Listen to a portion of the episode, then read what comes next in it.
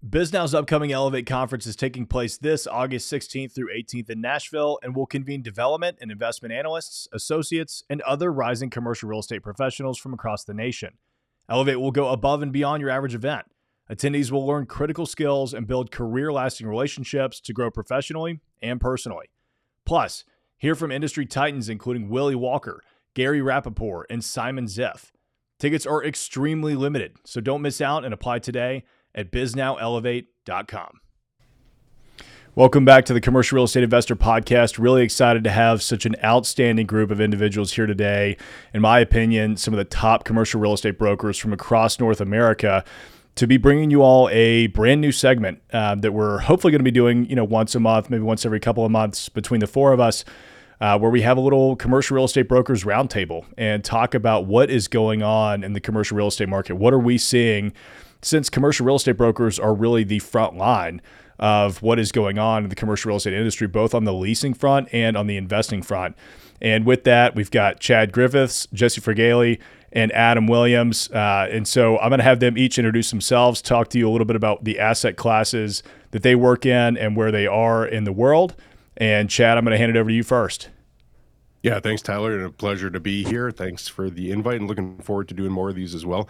Uh, so, yeah, Chad Griffiths, industrial real estate broker. Started my career in 2005. Uh, same company actually ever since, uh, and then I started investing in myself uh, in 2014. Uh, co-owner of about 150,000 square feet worth of industrial properties. Uh, brokerage is still my day-to-day business. I follow the industrial market quite closely based out of Western Canada, but I keep pretty much on top of trends all over North America and, and the world. So looking forward to talking about anything to do with industrial real estate. Love it. Jesse? Hey everybody, uh, my name is Jesse Fragale. Uh, pretty similar uh, mo, just on the office side. I got into the uh, the business on the investing front uh, in student rentals. Uh, continued to do multifamily to this day. Uh, but um, same same idea. Day to day is still on the uh, brokerage end. Uh, investment sales predominantly focused on um, the office market, so investment sales and office leasing. So I do that out of uh, Toronto. So uh, pleasure to be here. Adam. Hey everybody, Adam Williams coming to you live from Charlotte, North Carolina. I don't know anything about industrial or office leasing, so you don't have to worry about me talking about that. I only do retail hospitality. Been doing it now for honestly too long. I remember being a young pup in the business, and those days are gone. Uh, same same kind of story of these other guys. I do a lot of stuff on my own balance sheet and with with local entrepreneurs, everything from you know bowling alleys to hotels, restaurants um, and you know small development projects, but do a, a, tremendous amount of kind of institutional level uh, retail landlord and tenant rep uh, in and around the Carolinas. Yeah, this is going to be a, uh, a fun conversation because everybody on this panel is investing as well. So you're we're we're all bringing that to the table, which I think is um, a really unique perspective because not all commercial real estate brokers are investors, right? And I think that we as commercial real estate brokers that work with investor clients kind of bring a a fair amount of the investment knowledge to the table when we're working on it. So you guys are very well qualified to be talking about this. Uh, Jesse, I want to dive in first with you on the office sector because that is what everybody has been talking about basically since COVID hit. What is going on in the office market, and is it true that office is just dead? So it's um, let's see respond to this concisely. I, i'd like to uh, take a look at office between two different markets the the downtown cores of the world and the suburban office market. Um, when it comes to downtown uh, centers whether that's uh, new york la you know toronto vancouver um, those buildings um, i think there's been a flight to quality. Um, so the office market has been obviously sluggish over the last few years because companies right now are just tr- we're trying to decide what are they going to do? Are they going on a hybrid model? Are are we going to be in the office three days a week? Is it five days a week? Are we going to ever going to be back there? Um, we were just talking on our sales call this morning, and for a lot, we have over 80 offices, I should just say, with Avison Young. So we see a lot of different markets. And we're starting to see that return to office. Uh, and what I mean by that is a more specific mandate where you don't have companies just saying, okay, you know, we'll say we're in three days a week. We're starting to see more of a push to have it systematized and have people in there. The other thing is, I think after two, three years, especially in Canada, I know you guys weren't shut down as much as we were, but the result was a lot of the team building and being able to build culture in a company had to take a back seat to, for a lot of the uh, the different kind of arrangements people had in the office. Now, all that being said, I think every major market has seen an uptick in the vacancies uh, that they've had. For Toronto and Vancouver, very healthy. For other markets, maybe not so much because we had low vacancy for such a long uh, period of time. Um, how I think this shakes out, I I don't think you know. Obviously, we're all glass half full guys, or we wouldn't be brokers. I don't think office is, is dead. I think these changes preceded these lockdowns and what's kind of happened to the world that people wanted quality, better amenities. Uh, wasn't a place that you just were going to be in a cube for 70 hours a week. So I think that change is happening. Um, and the reason I separate the downtown and the suburban markets is there's been a lot of talk in the, Canada and the U.S. about repurposing buildings. The, the reality is, and we talked about this a little last time, Tyler, is that you can't just take an office building and turn it into a multi-residential building. They're not built the same way. Um, they're not designed the same way. So, although there are candidates for buildings to be converted to higher and best use, depending on uh, the area and you know what's in demand, uh, I think that we're not going to see as much of that as people think in downtown cores. I think that might be a periphery thing for buildings that um, it, where it's feasible. So I'll leave it there. That's uh, that's kind of my two cents right now on on the office market. Jesse, can I ask a quick follow up question, or, or just a, uh, something that I've, I've been itching to hear somebody's perspective on? Somebody told me the other day, or asked me the other day, I should say, that how I thought the retail apocalypse, where you know every retail shop was going to close and and every your everything was going to be on Amazon. There were no survivors. Uh, everything was going to die. Like I feel that same kind of like clickbaity fervor around the office market right now. Uh, but I don't know anything about office, right? Oh, I know that much about office. So I'd love to hear you know how that strikes you. Do you see any similarities? Frankly, in the retail business, it was like a you, you mentioned flight to quality. It was a it was a merciful death for a lot of uh, a lot of brands that were just hanging on by their fingernails for the last ten years that have been watered down and watered down and bought and sold. So I, would love to hear you know how that comparison strikes you.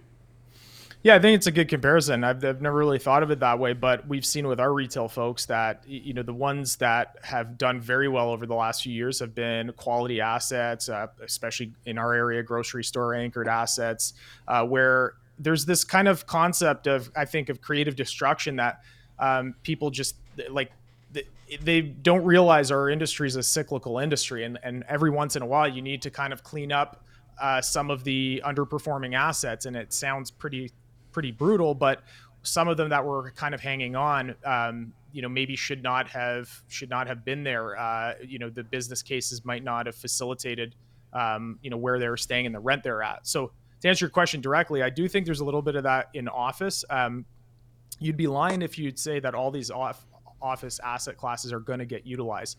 There's going to be something that happens where whether that means these buildings have to now really start investing in their buildings and make sure there's amenitized we space that it's you know those old offices like i said where you just have cube farms or even modern offices that just don't have a lot of amenities.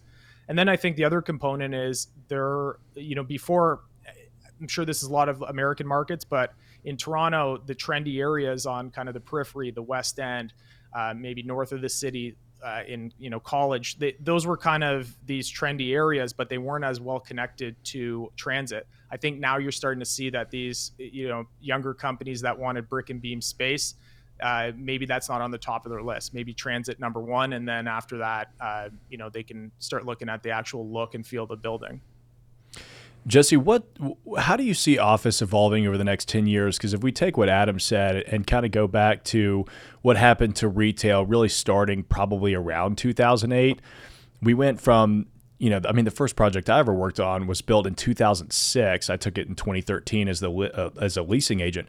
It was a 550,000 square foot power center, right? I mean, it was Target anchored, Kohl's. I mean, you name it, they were all there. And that development doesn't really happen anymore. It's more of this mixed use town center, smaller retail, and those are thriving. How do you see office kind of evolving over the next, you know, decade or so? Yeah, well, I mean, the short answer is I don't know. Uh, so that you know, that's the first thing I'll tell clients of mine when they ask like for that long, that kind of, you know, long time horizon. But you know, my my intuition is that we're we're starting to see a lot of these large developers, whether you know Cadillac, Fairview, Oxford, like these these Brookfield, these big developers that are putting a lot of money into their amenities. Uh, to the and it's not just about having the food court. It's that you know if you work for a certain company that has X amount of square footage in one of these towers, you have full um, exclusive access to a gym on say the 12th, you know the 11th floor, or something to that effect, where they want to make it as attractive as possible to be in the office and be in kind of that ecosystem. Um, yes, you're going to get some people that drop off by the fact that their commute is you know further away, and they're you know, and then the dust will settle in that way. But I do think that amenities are, are a huge component that the square footage will balance out in a proper like what we always say it's we versus me space and, and that goes for the common areas and that, that goes for the office internally itself Chad, let's get you in on the conversation here. We've got a question from Junie Cortez. Uh, I live in a city with an extreme shortage of industrial space. I've heard positives about opportunity, but also negatives about too much developing to fill the void. Is there a such thing as overdevelopment when it comes to industrial? There always seems to be a need for industrial space. Yeah, it's a great question and an observation about the state of the market right now. It's interesting because industrial has actually been almost the opposite of what office is going through right now where offices has some challenges industrial the challenges is there isn't enough inventory. The corollary of that and i do see this being a big problem at some point down the road is that developers do tend to overbuild. It's a long cycle from identifying land to going through the permitting process to actually completing the project. That's a long cycle and developers often see signals of aggressive rent growth and low vacancy and they see those signals as a as a signal to build.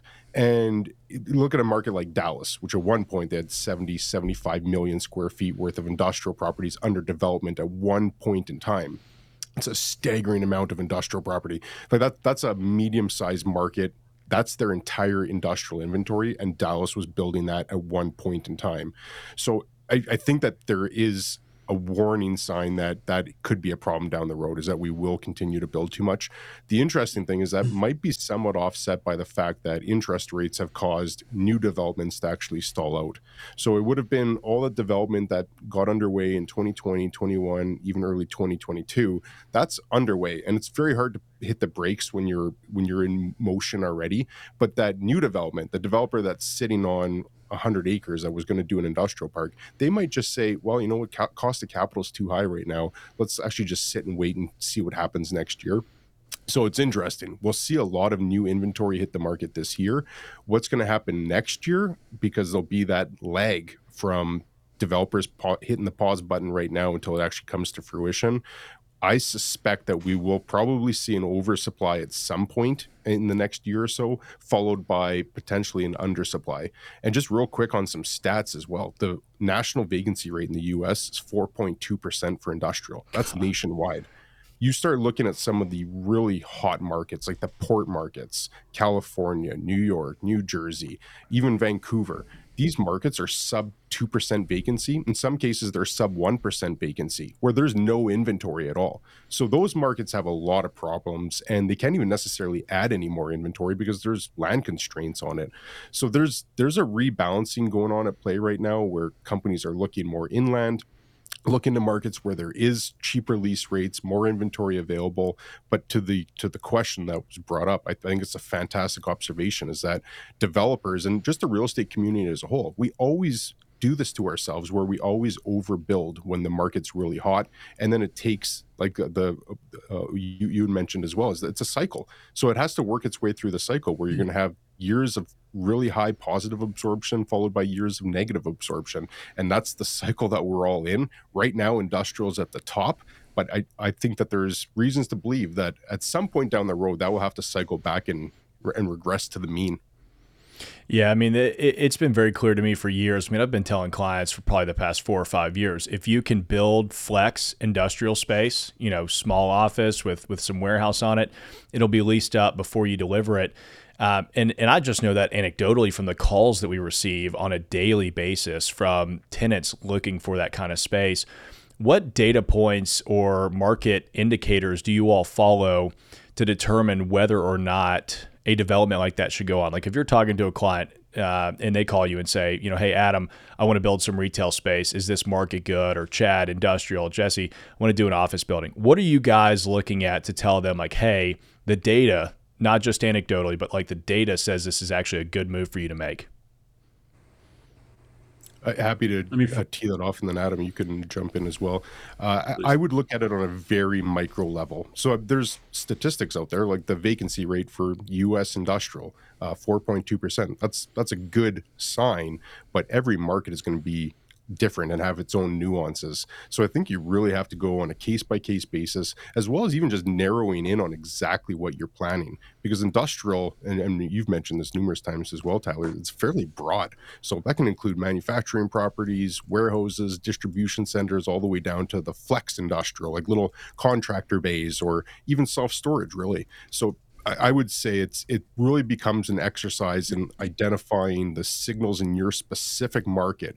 I, really comparing that proverbial apples to apples in terms of if you're building a 30,000 square foot flex property and they're going to be 2,000 square foot bays, what's the market for 2,000 square foot bays? Not what's the vacancy rate across North America. You really got to get granular and, and identify exactly what you're building, exactly what you're going to be competing against. And then it just comes down to a, a a financial feasibility model. Uh, what's it going to cost you to build? What are your timelines? What are your projected rents? Or if you're going to sell them, what's your sale price? And then working backwards to, to determine it. But I, I think that local expertise is imperative when you're when you're developing anything. It's great to have that global or North America or Canada or US wide perspective, but you really got to dig in and fully understand your local market and exactly what you're building.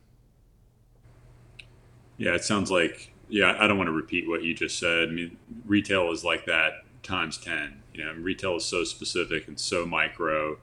I mean, frankly, you can you can take one wrong turn on one street and have one storefront 30 yards from another storefront and the and the rent is different. So eh, the, the big challenge that that we're running into right now is is supply, good supply. Like there, there's certainly no shortage of, of bad kind of backwater retail, but the the available retail that is well built, well positioned with the right demographics is uh, is very very hard to find.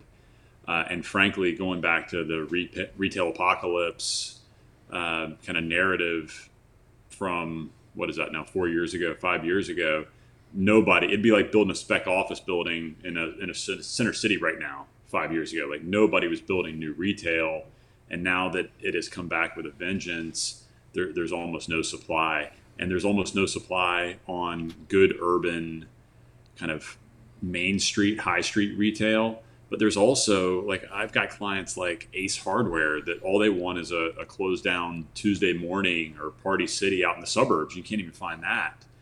Um, you add on top of that the the cost to build a new kind of power center or retail center is is astronomical at the moment and and hard to get approved that you know we're, we're seeing pretty pretty strenuous uh, supply constraints in a market like Charlotte. That's a market kind of like Nashville that you know people really want uh, to infiltrate. So honestly, that that's our that's our big issue right now is just well located supply. Yeah, I mean we're we're seeing that left and right. It's it's tough to get anything done in Nashville because I mean we're seeing more permits being pulled in neighborhoods today than you were seeing in an entire year back in 2013 and you know the city's struggling just to keep up with that and so it's almost this you know despite uh, the the city being difficult to deal with, despite interest rates going up, despite inflation and and bank uncertainty being where it is, people are still doing everything they can to push these projects across the line. And I think that that, that we're at a, a really interesting inflection point uh, that I want everybody to kind of chime in on. I mean, you know, I, I think that we're in a recession. I think it's kind of hard to argue that. um, especially when you look at all the data. But we're still seeing a ton of cash that is flowing into the right deals and things like that. So, how are y'all seeing the interest rates, inflation, uh, you know, lenders pulling back on a lot of, of deals? How are y'all seeing that kind of impact uh, acquisitions or, or dispositions in your markets? I'll, I'll kick it off for us. I mean, just on the micro level, like you said, the brokers kind of are the front line, and we we're kind of boots on the ground in terms of what's going on. Uh, for us, it's on the leasing front. It's all about velocity, right? Whether it's a, a, good market, bad market, there's you know we can be busy in in both of them. Um, but when it comes to how you know you know, you guys in the U.S., I think you redefined the recession three times in the last uh, four years. Uh, in the yeah, news. So no kidding. I don't know. I don't know what this administration calls a, a, a, recession anymore. But I mean, if you take the two, you know, whatever it was, two quarters of negative growth, then yeah, it's easy to say this is a recession. We're we're in a kind of a unique situation both in Canada and the U.S. where our employment numbers are relatively good, but we do have a lot of inflation, and and we're trying to combat that. Um, it, with with these interest uh, rates and the monetary policy. But you know, despite that, my dad will still, you know, despite the data of inflation coming down, my excuse me, inflation coming down, my dad will still tell you that uh, things are getting more expensive at the grocery store. So for us, it's um, it's such a big topic that we try to just focus on the things that we can control and that's you know whether that's buying assets and figuring out what the philosophy is of your investors. If it's just to move cash into safer investments, that's one thing. If it's to cash flow, um, or if you, the risk appetite's larger, then we would push them in something else. Um, you know, maybe even after this, I'm, I'm curious to get the take from you industrial folks on what the financing is looking like right now um, with your assets, because at least for us, we're seeing the cap rates just getting still more and more compressed when it comes to industrial, but the interest rates keep going up. So, you know, my, I'm curious to, to hear from you guys if if investors are just putting larger down payments or if they're if they're okay taking uh, you know less cash flow. Yeah, even though you know some of the rates have gone up, I still feel like there's these uh, kind of push and pull factors. But I'll leave it there, uh, Ty. Yeah, Chad, you want to weigh in on that? I mean, how, how are people getting deals done? Because I, I mean, we're still seeing that in the triple net space, right? Like cap rates are still seemingly compressing on the triple net retail investment side, and it's people they're still moving. Yeah, I, th- I, think ultimately cash just can't sit idle forever. So I think a lot of investors are saying, do we deploy money into a project and hope to get some upside down the road, either on renewals or trying to add value to the property somehow? We're we are seeing some upward pressure still on cap rates just as a result of interest rates going up uh, but we can't see interest rates rise at the fastest pace in decades and not see some pressure on cap rates going up so mm. it, it, it is coming and as a result of that there deal volume is down significantly like across the world there's just not as many deals happening as there was when we were in that ultra low interest rate environment. So I, I think that there's there's a few different seller mentalities at play right now. On the industrial side i can't speak for the retailer office but on the industrial side if an owner has really good tenants and it's a good property that they can see themselves holding for a long term and they were and they had to sell right now they're selling less than they would have sold last year all things being equal there are some properties that there still could be some cap rate compression or perhaps there's an owner user opportunity there to, to sell it but all things being equal properties are worth less now than they were last year. That's just the economic reality of interest rates going up. So the sellers at play one property that my partners and I bought last year is a good example. Institutional seller, they had a sunset clause in their in their uh, partnership agreement where they had to sell after 10 years and they ended up selling for 15 to 16% lower than what it would have been prior. So we were able to get a pretty good deal on that. That's just the reality at least in outside of the ultra hot markets. I'd consider Toronto an ultra hot market, some of the big port markets in there as well, but talking more about like the balance of industrial. There's just downward pressure on pricing.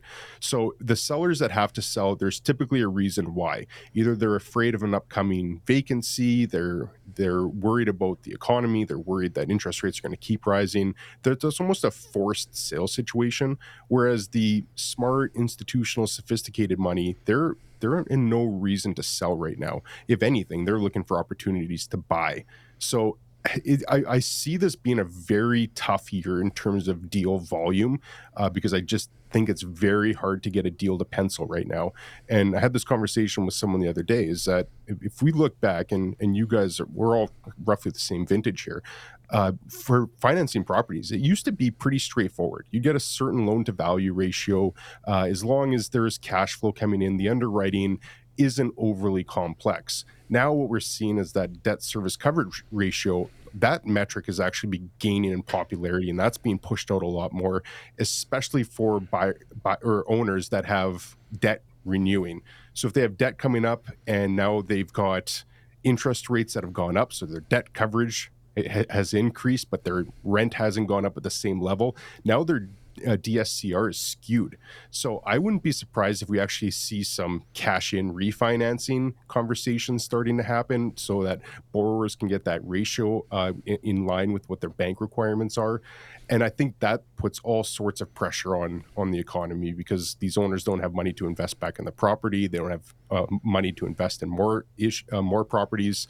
So I, I see that this interest rate problem isn't going to fully manifest for still another year or two perhaps longer as as these debts start coming up for renewal new owners want to start buying property.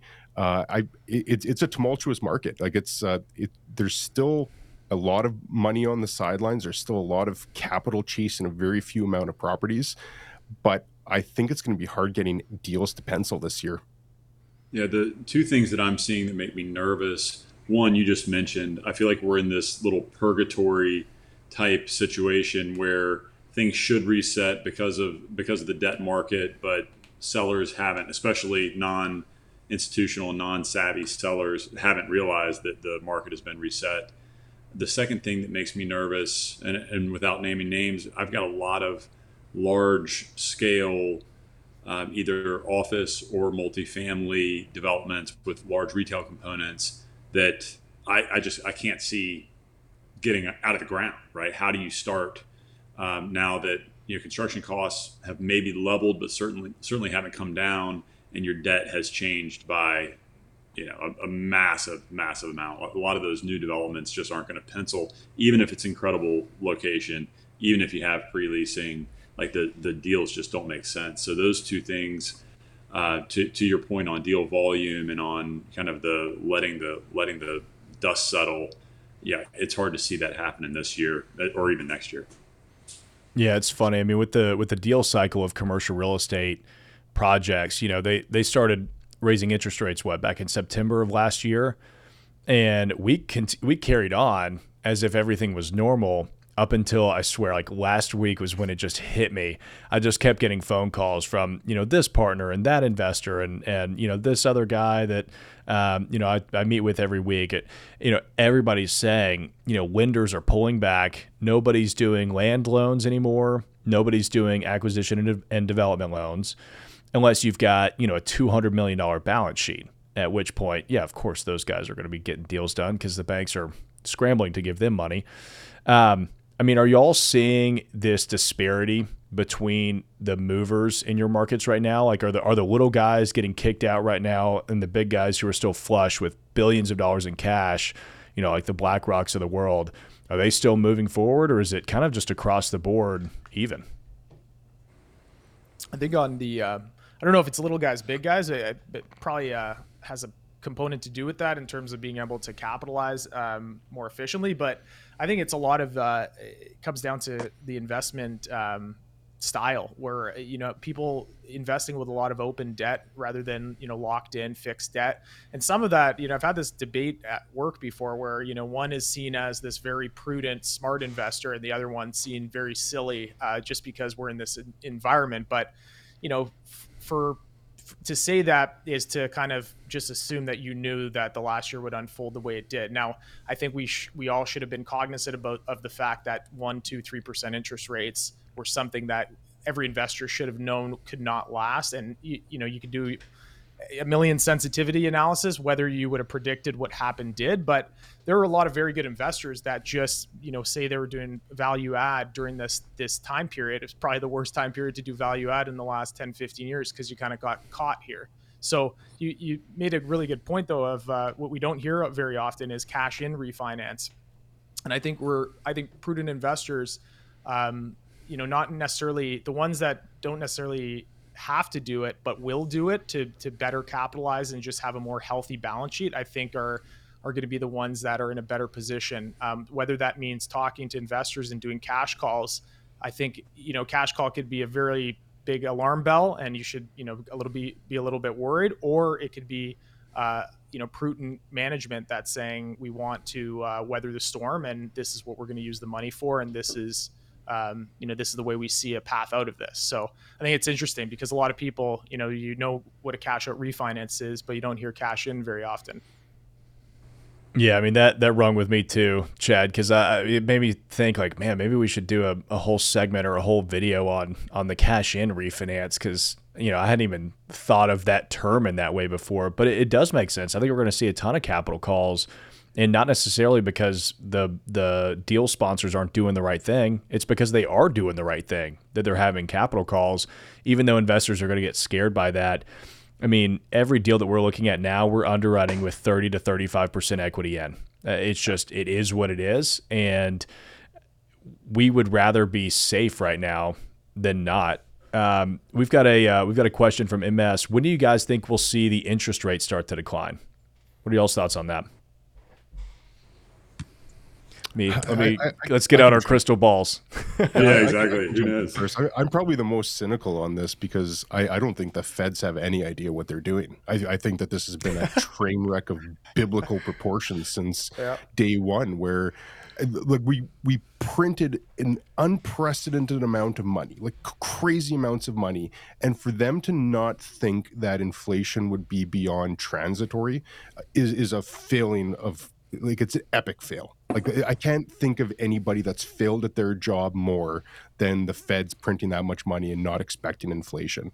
And then to leave that until we were clear of the pandemic and then force these aggressive interest rates on us that's one part of my cynicism is just how poor they are at doing their jobs. The second part is I don't think these inflation numbers are telling the real story. I, th- I think that these numbers are too easy to pull the strings on to manipulate at will.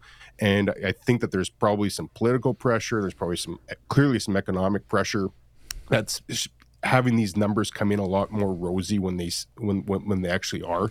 Like I think we saw three percent. Is that what it was? Three point one percent or something that yeah. this last month. I, I just don't see how inflation is only three percent year over year when I know how much more expensive everything that I'm paying for out of my pocket. It's up more than three percent. So I just don't see how those numbers are true, other than that basket of goods or however. There's so many ways to manipulate that CPI number that I'm skeptical that that it's actually a true reflection of real inflation. So that's a long-winded way of me saying that I, I don't a trust the, the, trust the feds to do their job properly and b to actually report on the true number.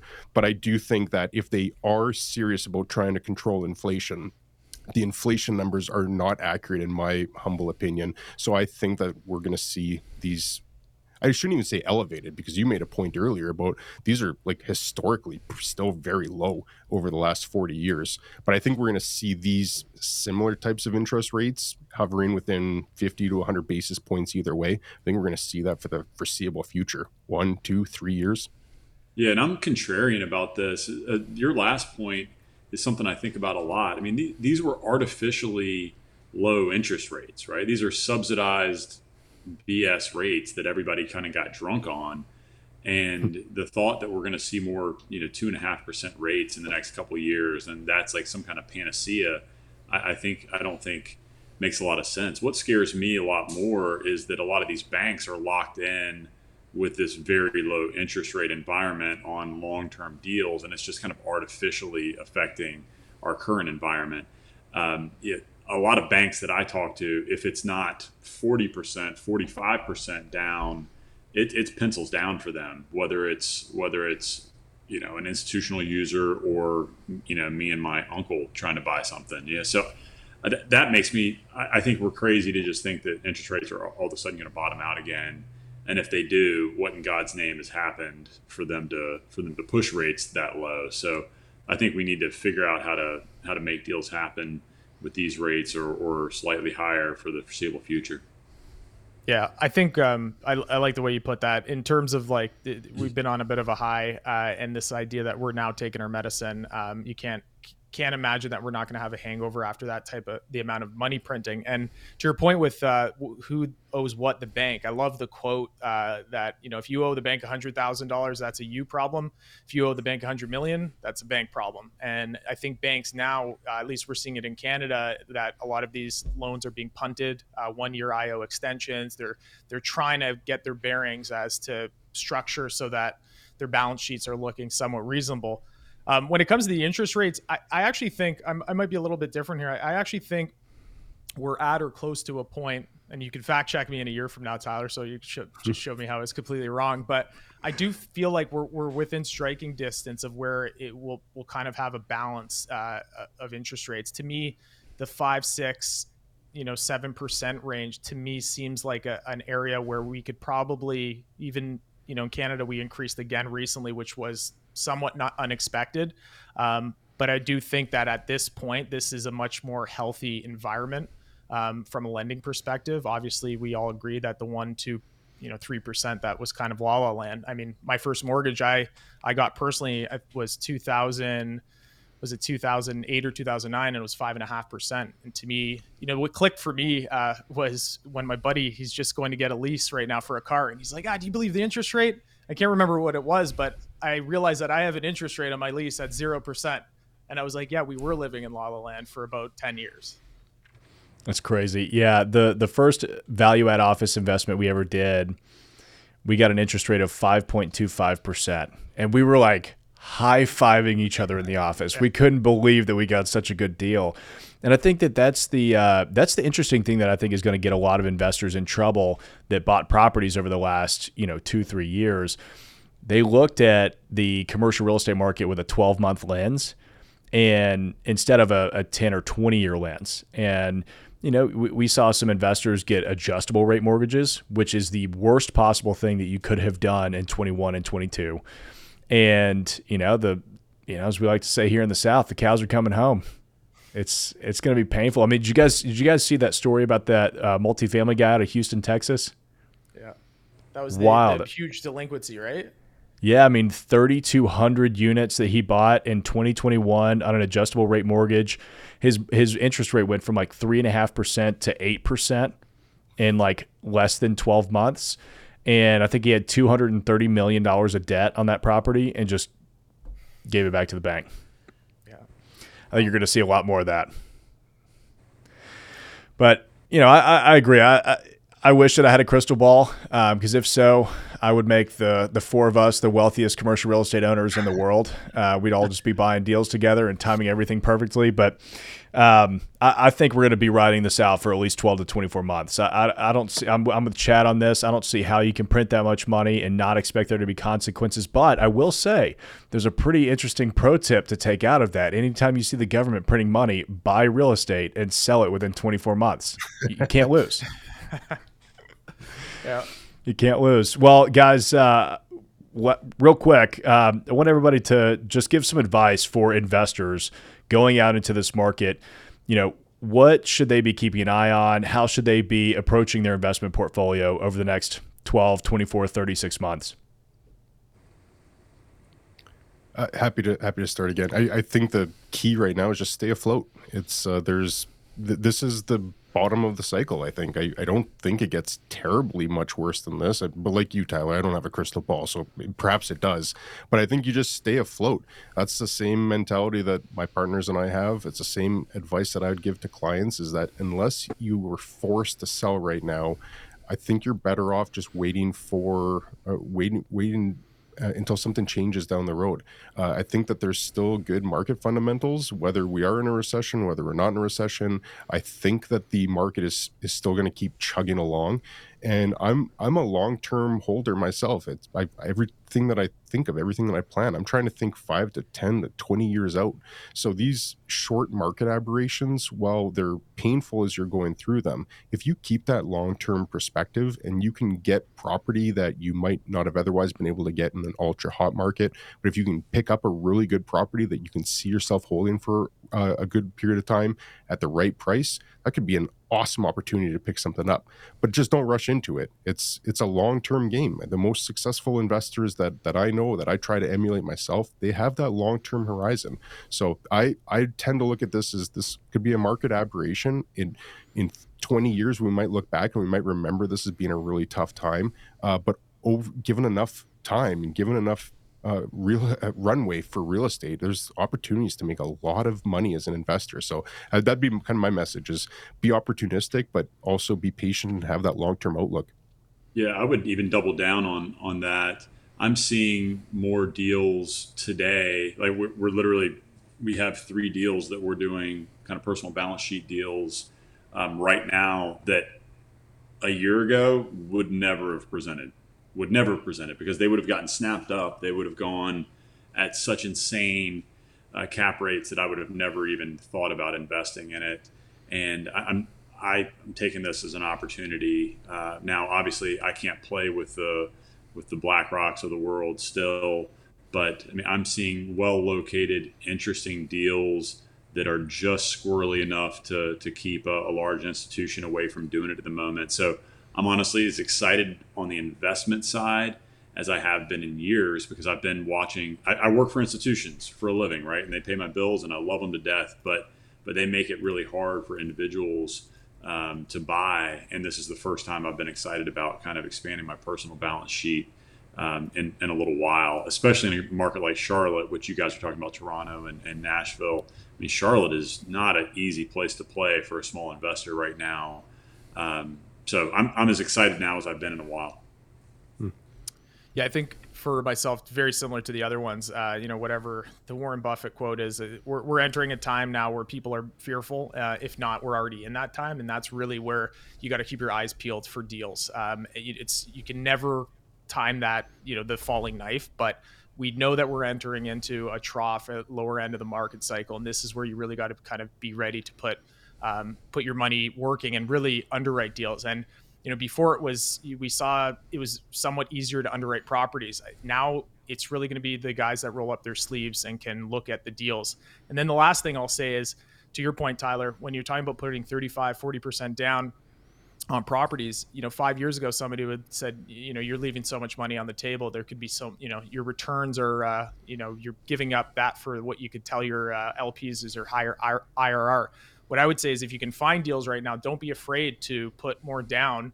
Uh, if it means that you're underwriting them more conservatively, you can kind of sleep at night. And as long as they're good deals, you know, they're good deals whether you lever them to the hilt or whether you are more conservative with your leverage.